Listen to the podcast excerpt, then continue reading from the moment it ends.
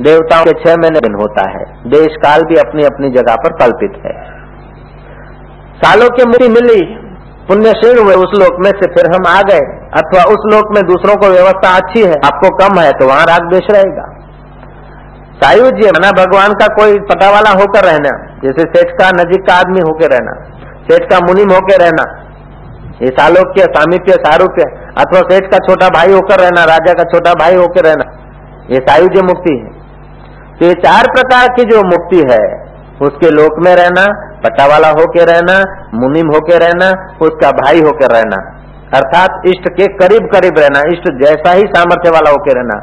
फिर भी उनको दूसरे जन्म मिलते हैं और वो दुखी होते हैं, क्योंकि वो साक्षी को नहीं जानते। इस बात को वशिष्ठ जी बोलते हैं कि राम जी, उन गंधर्वों को धिकार है। जो गान मान तो करते हैं, लेकिन जिससे गाया जाता है, उस साक्षी स्वरूप परमात्मा को नहीं जानते हैं। उन नाग कन्याओं को धिक्कार है, जो सौंदर्य को तो सजाती है, नागों को आकर्षित करती है, लेकिन जिसके द्वारा आकर्षित किया जाता है, उस परम आकर्षण स्वरूप, साक्षी स्वरूप आत्मा को नहीं जानते, उन नागों को और नाग कन्याओं को धिक्कार है। हे राम जी, उन देवताओं को भी धिक्कार है। जो सदा भोग के मद में भागे भागे फिरते हैं और भोग के कीड़े हैं, मैं तो उन्हें कृमि समझता हूँ। जैसे कृमि विष्टा छोड़कर कहीं नहीं जाता, ऐसे भोगी लोग भोग छोड़कर कहीं नहीं जाते। हे राम जी, उन यक्षों को, यक्षिणियों को और यक्षों को भी धिक्कार है, उन गंधर्वों को भी धिक्कार है। उन योगिनियों को भी धिक्कार है, जो योग के मद से आकाश में उड़ती फिरती है और आत्म पद से शून्य है। योगिनिया सुंदर होती है, रूप बदल लेती है, आकाश में उड़ती है, लेकिन जिससे उड़ा जाता है, जिससे बदला जाता है, उस अबदल आत्मा को नहीं जानती। मनुष्य तो पहले से ही मूर्ख है, तुम जानते हो कि घर बसाइए, बेटा बिहाइए, बहू लाइए, पैर दबाइए। मनुष्य तो पहले से ही मूर्ख मुड हुए जा रहे। घर बसाओ, नौकरी लाओ, धंधा करो, ये बढ़ाओ, वो बढ़ाओ, उसी में अपना जीवन बर्बाद करते। ऐसे मूर्खों को मेरा धिक्कार है। योग वशिष्ठ में वशिष्ठ महाराज। उन किन्नरों को धिक्कार है। उन यक्षों को धिक्कार है। उन राजाओं को धिकार है कि महान राजा जो साक्षी आत्मा विभु है, उसको नहीं जानते और अपने देह को राजा मानते। नादिर शाह एक राजा हो गया। अहंकार क्या नहीं करता है? नादिर शाह के पास एक गणिका नाच रही थी। मध्य रात्रि हुई, वो अपने घर को जा रहे थे, रास्ते से लौट के आई कि मेरे को तो भय लग रहा है, अंधेरा है, अमावस्या की रात रही होगी। नादिर शाह ने कहा कि तू किस शहनशाह के आगे नाच कर जा रही है? आखिर तू मेरे आगे नाचिए मैं कोई जैसा तैसा राजा नहीं हूँ। सिपाहियों को आदेश दे दिया कि रास्ते में जो भी गाँव पड़ते हैं, उन गाँवों को जला दो ताकि ये गणी का उजाला उजाला में जाए, मेरे आगे नाच के जा रही। सिपाहियों ने गाँव जला दिए, सोते हुए लोग जल मरे, और वो एक गणी का उजाले उजाले में गई। अहंकार कितना बेवकूफ़ है, श्री राम। तो उन राजाओं को धिकार है जो अपने को राजपाट, धन वाला जानते हैं, लेकिन वो धन और राजपाट उनका कुछ रहता नहीं। ऐसे राजे महाराजे मर गए, उनकी हड्डियाँ भी गल गई। पहचाने में भी नहीं आती कि कौन से सम्राट की हड्डियाँ हो सकती है। जो सम्राटों का सम्राट परमात्मा है, उस परमात्मा पद में जिनकी स्थिति नहीं हुई और जो धन, पद, प्रतिष्ठा, जात, पात में अड़ गए हैं जो नाम और रूप में अड़ गए हैं, जो शरीर को मैं और मेरा मानकर रुक गए हैं, जो कोई छोटा मोटा कर्म करते और भर जाती है, ज्ञान कर्ता पने से खोपड़ी, ऐसे मूर्खों को मेरा अधिकार है। करने वाली एक परमात्मा सत्ता है, एक अदृश्य सत्ता है, जो मन, बुद्धि से परे है। जुदा जुदा जगह पर काम करने वाली वो चेतन सत्ता परमात्मा की है। हम लोग करते नहीं, लेकिन नाहक का कर्तापन अपने थाप लेते नाहक का भोक्तापन अपने में थाम लेते हैं। तुम्हारी इच्छा के अनुसार सब तुम्हारी इच्छा पूरी नहीं होती। सब चाहते कि बेटी बे, माँ चाहती बेटी मेरे कहने में चले। बेटी चाहती है कि भाई मेरे कहने में चले। भाई चाहता है कि भाभी मेरे कहने में चले। श्री राम। तो ये ज़रूरी नहीं कि तुम्हारे मन के अनुसार हो सब। ये ज़रूरी नहीं कि तुम्हारे बुद्धि के अनुसार हो सब। इंद्र की इच्छाएँ सब पूरी नहीं हुई, राम की इच्छाएँ सब पूरी नहीं हुई, कृष्ण की इच्छाएँ सब पूरी नहीं हुई, लीलाशाह बापू की इच्छाएँ सब पूरी नहीं हुई। तो तुम्हारी इच्छाएँ पूरी करने का आग्रह मत करो, कुछ पूरी हो गई तो भी संसार की है और न पूरी हुई तो भी संसार की है। ऐसा समझकर यदि आत्मा में प्रीति होती है तो वो आदमी अपना जन्म सफल कर लेता है। कुलम पवित्रम जननी कृतार्था। वसुंधरा पुण्यवती चाहिए वसुंधरा पुण्यवती हो जाती जो अपने साक्षी स्वरूप आत्मा में बैठता है। आत्मा में बैठना कोई कठिन नहीं है कि अनात्मा में बैठने की आदत हो गई है। जगत में भटकने की मन को आदत हो गई है। बहिर्मुख होने की आदत हो गई इसलिए आत्मा की बात सुनते ही मन उबान लेता है। इधर उधर का दृष्टांत हो इधर उधर का मनोरंजन हो तो है करके चार घंटे बीत जाएँगे। लेकिन एक सुप्रीम बात होगी, अत्यंत ऊँची बात होगी तो लगेगा कि सत्संग बड़ा हार्ड है। बड़ा हार्ड है। आज जरा कड़क चल रहा है। श्री राम महावीर जयंती है, जिनका जीवन ही कड़काई से पार हो गया, ऐसी जयंती है तो थोड़ा कड़क कड़क लेकिन मीठा है श्री राम तो भगवान राम हनुमान जी पर प्रसन्न हो गए। हनुमान जी को आलिंगन देते हैं। राम जी कहते कि, हनुमान, और तो मेरे को, मेरे पास क्या है? तेरे को दू। तूने जो कार्य की जो सेवा की है, और जो तत्पर रहा है, मेरी इंद्रियाँ भी मेरी सेवा इतनी नहीं कर पाई, मेरा शरीर भी मेरा इतनी सेवा नहीं कर पाया जितना तू कर पाया। हनुमान जी, मैं तेरे को क्या दूँ? आजा तेरे को मैं अपना दिल दे देता हूँ। हनुमान जी को दिल से लगा दिया है। फिर बिठाते और हनुमान जी को तत्व ज्ञान का उपदेश दिया राम जी ने। तत्व ज्ञान का जब उपदेश दिया तो हनुमान जी के चेहरे पे वो साक्षी भाव की निष्ठा छलकने लगी। पुत्र जब पास होता ना, आप एसएससी से पास हुए तो आपको इतनी खुशी नहीं होगी जितना आपका बेटा पास हो गया। आपको पचास हज़ार रूपया आपने कमाया, उतना खुशी नहीं हुआ होगा जितना तुम्हारा बेटा पचास हज़ार का नफा करके दिखाए। ऐसे ही शिष्य गुरु जब गुरु हुए थे, गुरु को जब साक्षात्कार हुआ था तो गुरु को इतना मज़ा आया होगा, उससे गुरु जब दूसरे अपने शिष्य को गुरु पद में स्थित करता है, उसको ज़्यादा आनंद आता है। श्री राम। ऐसे ही हनुमान जी को राम जी को वशिष्ठ के चरणों में बैठकर तत्व साक्षात्कार से जो मज़ा आया होगा, उससे ज़्यादा अपने द्वारा हनुमान जी तृप्त हो रहे वो देखकर राम जी को ज़्यादा आनंद आया होगा।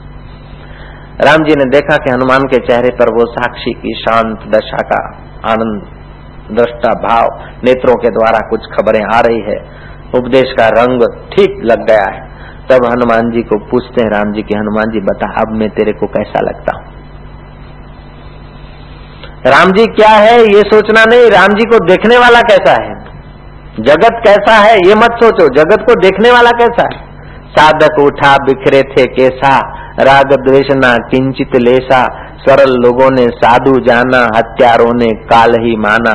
भैरव देख दुष्ट घबराए, पहलवान जो मल ही पाए। कामी जनों ने आशिक माना, साधु जन की ने प्रणामा। एक दृष्टि देखे सभी जो कुछ देखने सुनने में आता है, तुलसीदास कहते हैं, देखिए, सुनिए, गुनिए, मन माही, देखिए, सुनिए, गुनिए, मन माही, मोह मूल परमारथ नाही, मोह मूल परमारथ हम विभू में नहीं हैं, हम असंग में नहीं हैं, हम चेतन में नहीं हैं, हम व्यापक में नहीं हैं, हम अपने आप में नहीं हैं, हम परिस्थितियों में उलझ जाते हैं। उस वक्त जैसी परिस्थितियों की हम कल्पना करते हैं, ऐसा ही उस वक्त सच्चा दिखता है। जय श्री कृष्ण हज़ार भागवत सुन लो, लाख मंत्र जप लो, करोड़ तीर्थों में नहा लो, लेकिन ये तत्व ज्ञान का पुण्य सबसे ज़्यादा है। ये जो अभी तुम सुन रहे हो ना, इसको तुम आत्मसात करोगे ना तो दुनिया की कोई हस्ती तुम्हारे को परेशान नहीं कर सकेगी। तीर्थों से, जप से, ध्यान से, स्नान से, इन सत्कर्मों से तुमको सायुज्य मुक्ति मिलेगी सालोक्य मुक्ति मिलेगी, सायुज्य मुक्ति मिलेगी सामीप्य मुक्ति मिलेगी, सारू सारूप्य मुक्ति मिलेगी, अथवा स्वर्गीय मुक्ति मिलेगी। ये सब मुक्तियाँ बाद में फिर तुम्हें गिरा देगी। तत्व ज्ञान से तुम्हें कैवल्य मुक्ति मिलती है, और वो मुक्तियाँ मरने के बाद मिलती है, और तत्व ज्ञान की मुक्ति इसी समय मिलती है। ये तत्व ज्ञान की मुक्ति बड़ी कीमती है और इस इस मुक्ति को प्रदान करने वाले सदगुरु कभी कभी पृथ्वी पर मिल पाते हैं। और सदगुरु तो मिल पाते तो सदशिष्य नहीं मिलते, और सदशिष्य मिलते तो सदगुरु नहीं मिलते, और जब दोनों मिलते तो फिर परेशानियों को परेशानी हो जाती है। फिर परेशानी नहीं रहती जब सतशिष्य हो जाता है। सत शिष्य हम तब हुए जब सदगुरु के अनुभव को अपना अनुभव बना दे, श्री राम। सदगुरु के वचनों को अपना वचन बना दे, सदगुरु के दिल को अपना दिल बना दे। हम इतना दिल अपना खाली रखे कि सदगुरु के वचन हमारे दिल का कब्जा ले ले तो वो सत शिष्य है। बाकी के लोग होते शिष्य। शिष्य होते हैं तो वो कभी गुरु के शिष्य होते, कभी मन के शिष्य होते। गुरु के शिष्य होते तो गुरु को प्यार करते, और मन के शिष्य होते तो मन को प्यार करते, और गुरु को यूँ दिखाते हैं। लेकिन तुम यूँ गुरु को दिखाओगे तो गुरु डरने वाले नहीं है। तुम हज़ार बार दिखाओ तो भी गुरु सा लेंगे। गुरु आशा रखते कि कभी तो फिर आ जाएगा अपने पास। श्री राम। ओम। आत्मा को जानने वाले व्यक्ति की एक प्यार की निगाह तुम्हारी हज़ार हज़ार निगाहों को चीर कर भी तुमको यहाँ ले आती। तो आत्मज्ञान हो जाए तो कितना ऊँची बात है। आत्मज्ञानी की एक नज़र हम लोगों के हज़ार हज़ार दिल को जो दिल हम हजार बार अपने मन के गुलाम होते हैं हजार बार बापू को ठुकरा दे ऐसे भाव आ जाते हैं ऐसे दिल भी फिर फिर से आ जाते हैं तो जिसने साक्षी में स्थिति कर दी होगी જેમની દ્રષ્ટિ थी अथवा જેમના બે વચનો थी અહીંયા હળવા થઈ જાય છે એમના અહીંયા કેટલા હળવા હશે ઓમ ઓમ हज़ार जन्म के माताएँ जो न दे सके, हज़ार जन्म के बाप मिलकर तुम्हें जो नहीं दे पाए, और लाखों जन्म के मित्र जो तुम्हें नहीं दे पाए, करोड़ों जन्म के देवी देवता तुमको जो नहीं दे पाए, वो चीज़ हँसते हँसते सदगुरु तुमको देना चाहता है। उसीलिए सब किया जा रहा है। वो तुम्हें डांटता नज़र आए, फिर भी वो तुम्हें डांटता नहीं है, तुम्हारी बेवकूफ़ी को डांटता है। वो तुम्हें फटकारता हुआ नज़र आ जाए, फिर भी तुम जल्दबाजी करके उनका दामन मत छोड़ना। तुम हज़ार बार बेवफाई करते हो, वो तुमसे बेवफाई नहीं करता, और बेवफाई करता हुआ दिखे भी तो भी तुम जल्दबाजी मत करना। समझ लेना कि हज़ारों मित्रों ने बेवफाई की तो सदगुरु रूपी मित्र ने एक बार की तो क्या घाटा है।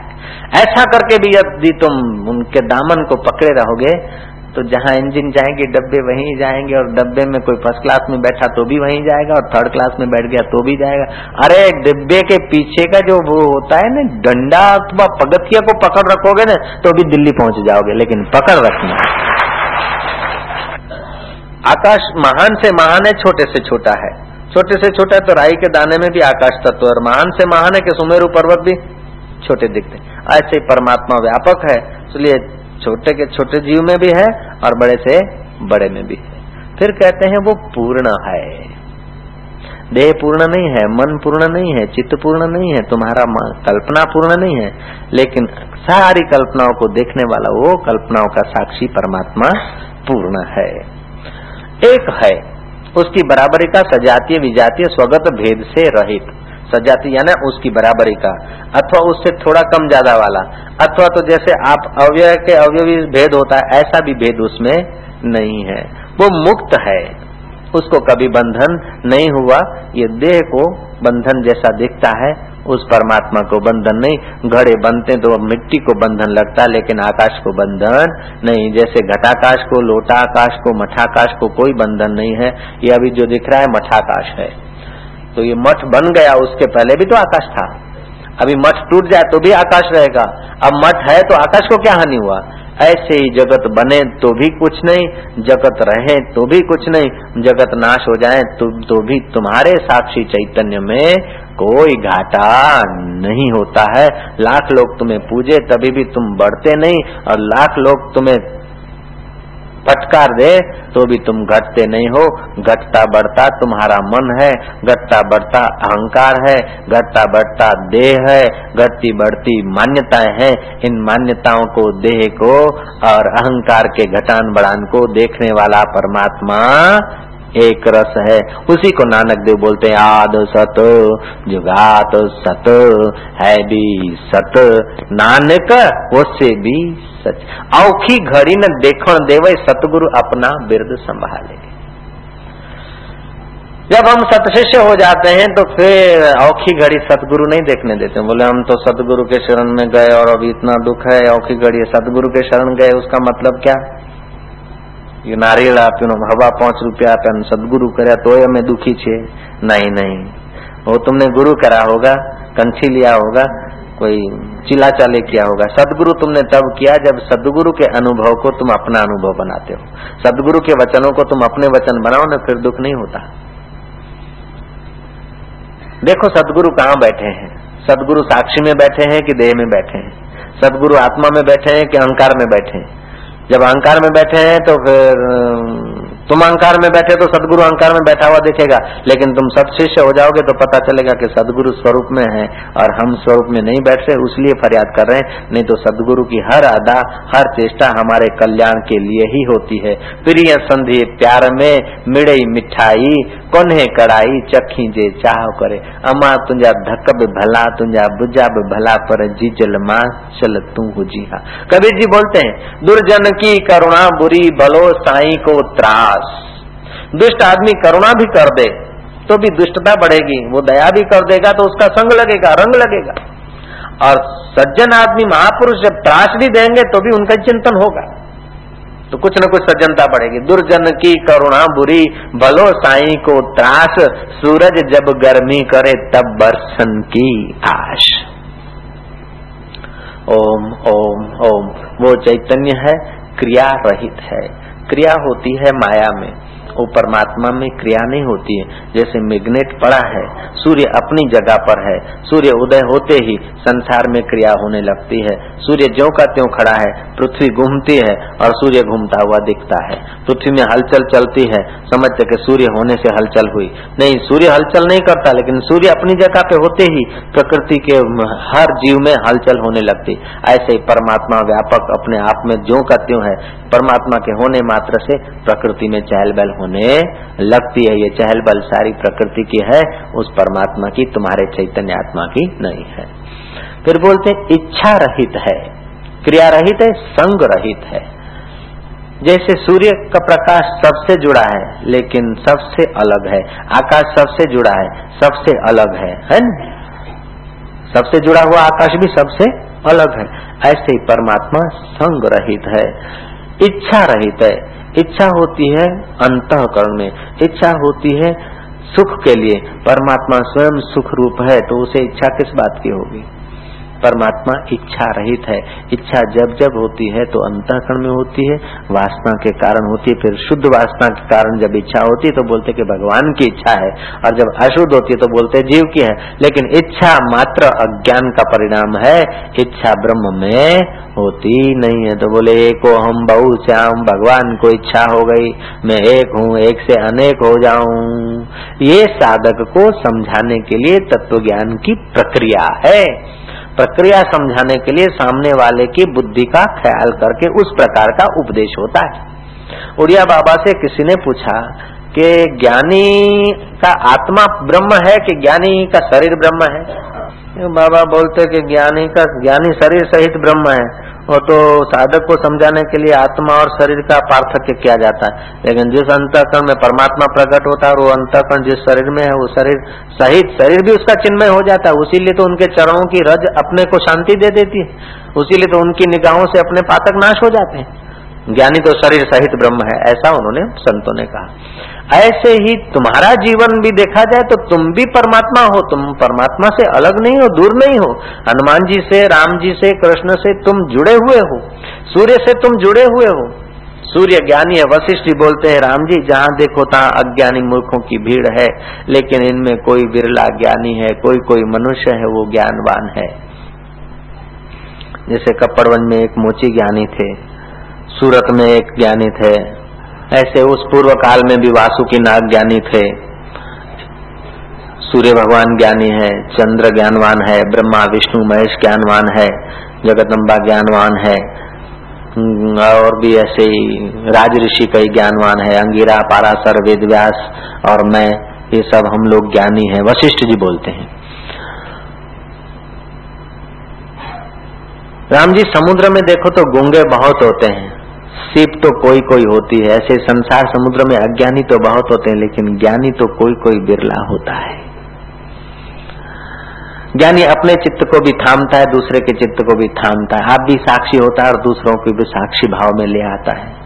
जैसे समुद्र में बड़े बड़े तरंग उछलते हैं, लेकिन पर्वत उन तरंगों को रोकते हैं। ऐसे ही संसार में ये ज्ञानवान पर्वत की नाई है, वो अपने चित्त की भी रक्षा करते और दूसरे के चित्त की भी अशांति को थाम लेते हैं। ऐसे ज्ञानवान का प्रयत्न पूर्वक संग करना चाहिए, और ये ज्ञान परिपक्व होता है चौथी भूमिका में। पहली भूमिका होती है शुभ इच्छा ये जगत से मेरा क्या वास्ता? इतना खाया कमाया लिया दिया फिर अंत में क्या? इस प्रकार का जब विचार अच्छा विचार आता है तो उसको बोलते हैं शुभ विचारणा। शुभ विचारना वाला महापुरुष कहा जाता है। शुभ विचारणा के बाद हो जाता है शुभ विचारणा हम्म, हम्म, हम्म। योग के, ज्ञान की सात भूमिकाएँ होती है। पहली तीन भूमिकाएँ संसार साधक की तक की है और बाद में चौथी जो है साक्षात्कार वाले की है, पांचवी जीवन मुक्त की है, छठी पदार्थ अभावनी है और सातवीं तुर्यातीत है। शुभ इच्छा, विचारणा, तनुमानसा असंशक्ति, सत्वापति सत्वापति, असंशक्ति, पदार्थ अभावनी और तुर्य।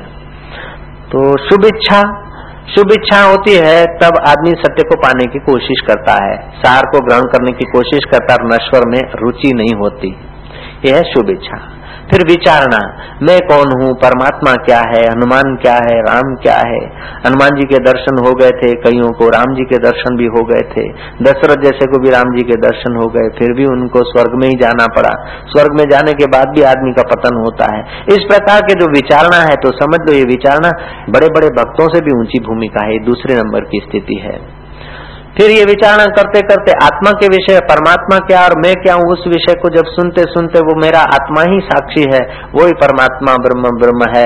और मन के विचारों को छोड़ दो, मन को जिस वक्त जैसे विचार आते हैं, जगत ऐसा ही भाषता ही, सब मन का खेल है, अहंकार का खेल है।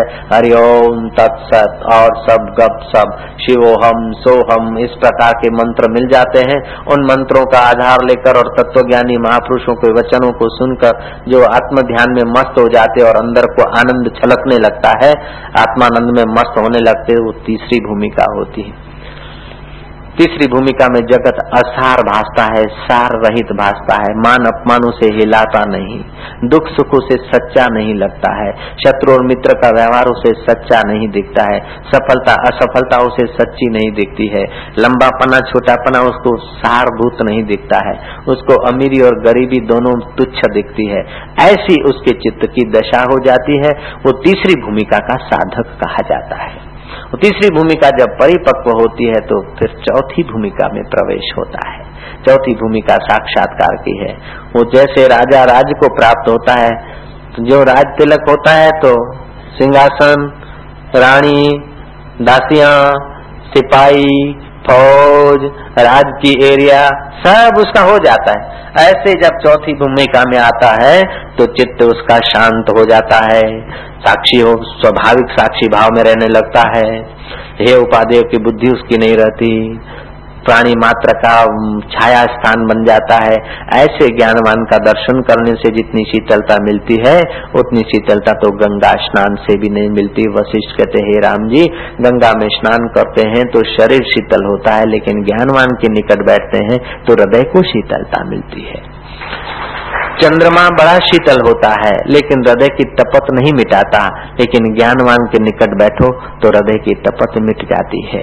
यज्ञ करने से भविष्य में स्वर्ग मिलता है और स्वर्ग का अमृत पीने से सुख मिलता है। ज्ञानवान के वचनों का अमृत पीने से वर्तमान में ही सुख मिलता है। स्वर्ग का अमृत पीने से पुण्य नाश होते हैं। ज्ञानवान का दर्शन और वचन से पाप नाश होते और सच्चा आत्मा का अमृत मिलने लगता है। चौथी भूमिका जिनको प्राप्त हो जाती है, उनके चरण रज जहाँ पड़ती है, वो चरण रज पूजने योग्य हो जाती है। ऐसे पुरुष जिस वस्तु को छूते हैं, वो वस्तु प्रसाद हो जाती है। ऐसे पुरुष जिस पर नज़र डालते हैं, उन व्यक्तियों को भी मेरा नमस्कार है, ऐसा वशिष्ठ जी कहते हैं। तो पहली भूमिका में आया हो अथवा चौथी में आया हो, पहली भूमिका वाला भी महापुरुष है, किस वक्त क्या करना, कैसा करना, उसको अपने आप प्रेरणा मिलती रहती है, उसका चित्त इतना शुद्ध होता है। पहली भूमिका वाले को भी हे उपाधेय बुद्धि से रहित होता है। पहली भूमिका वाले में भी साधारण आदमी से कुछ ऊंचाई होती है। गुरु के आगे तो छोटे मोटे शिष्य देखेंगे, लेकिन समाज में जाएँगे तो पड़ोसी आदमी जो दस साल से भजन कर रहा था और वो ज्ञानी के पास दो महीने से ही जाता है तो दो महीने वाला आगे निकल जाएगा, दस साल वाला अभी बच्चा दिखेगा। आत्मा साक्षी विभो पूर्ण, आत्मा साक्षी विभो पूर्ण। आत्मा साक्षी विभो पूर्ण आत्मा मुक्तोश्चिदक्रिय मुक्तोश्चिद अक्रिय असंगो निष्प्रिय, शांतो असंगो निष्प्रिय। असंगो निष्प्रिय, शांतो भ्रमात संसारवानिह संसारवानिव आत्मा साक्षी है, व्यापक है, पूर्ण है। भीतर ही भीतर अनुभव करो, साक्षी है, व्यापक है, खूब प्यार से। मैं साक्षी हूँ, व्यापक हूँ सारे ब्रह्मांड में व्यापकता का अनुभव न हो तो कम से कम शरीर में तो व्यापक हूँ, ऐसा तो अनुभव करो। एक शरीर में हूँ ऐसे अनेक शरीरों में हूँ। आत्मा साक्षी है, विभु है, पूर्ण है, एक है, मुक्त है, चैतन्य रूप है, क्रिया रहित हूँ, संग रहित हूँ, इच्छा रहित हूँ, इच्छाएँ मन में होती है। संग भी मन बुद्धि में होता है। शांति अशांति मन में होती है। मैं शांत हूँ, परम शांत हूँ। भ्रम के कारण संसारी चीज़ों से अपने को बाँध लेता हूँ। अब मैं साक्षी हूँ, शांत हूँ। खूब अपने को प्यार करो, खूब शांति में डूब जाओ। इस समय कुछ घड़ियों के लिए ऐसे तुम खो जाओ कि तुम्हारा बाहर का शरीर, बाहर का नाम और रूप मिथ्या और छाया की नाई दिखे।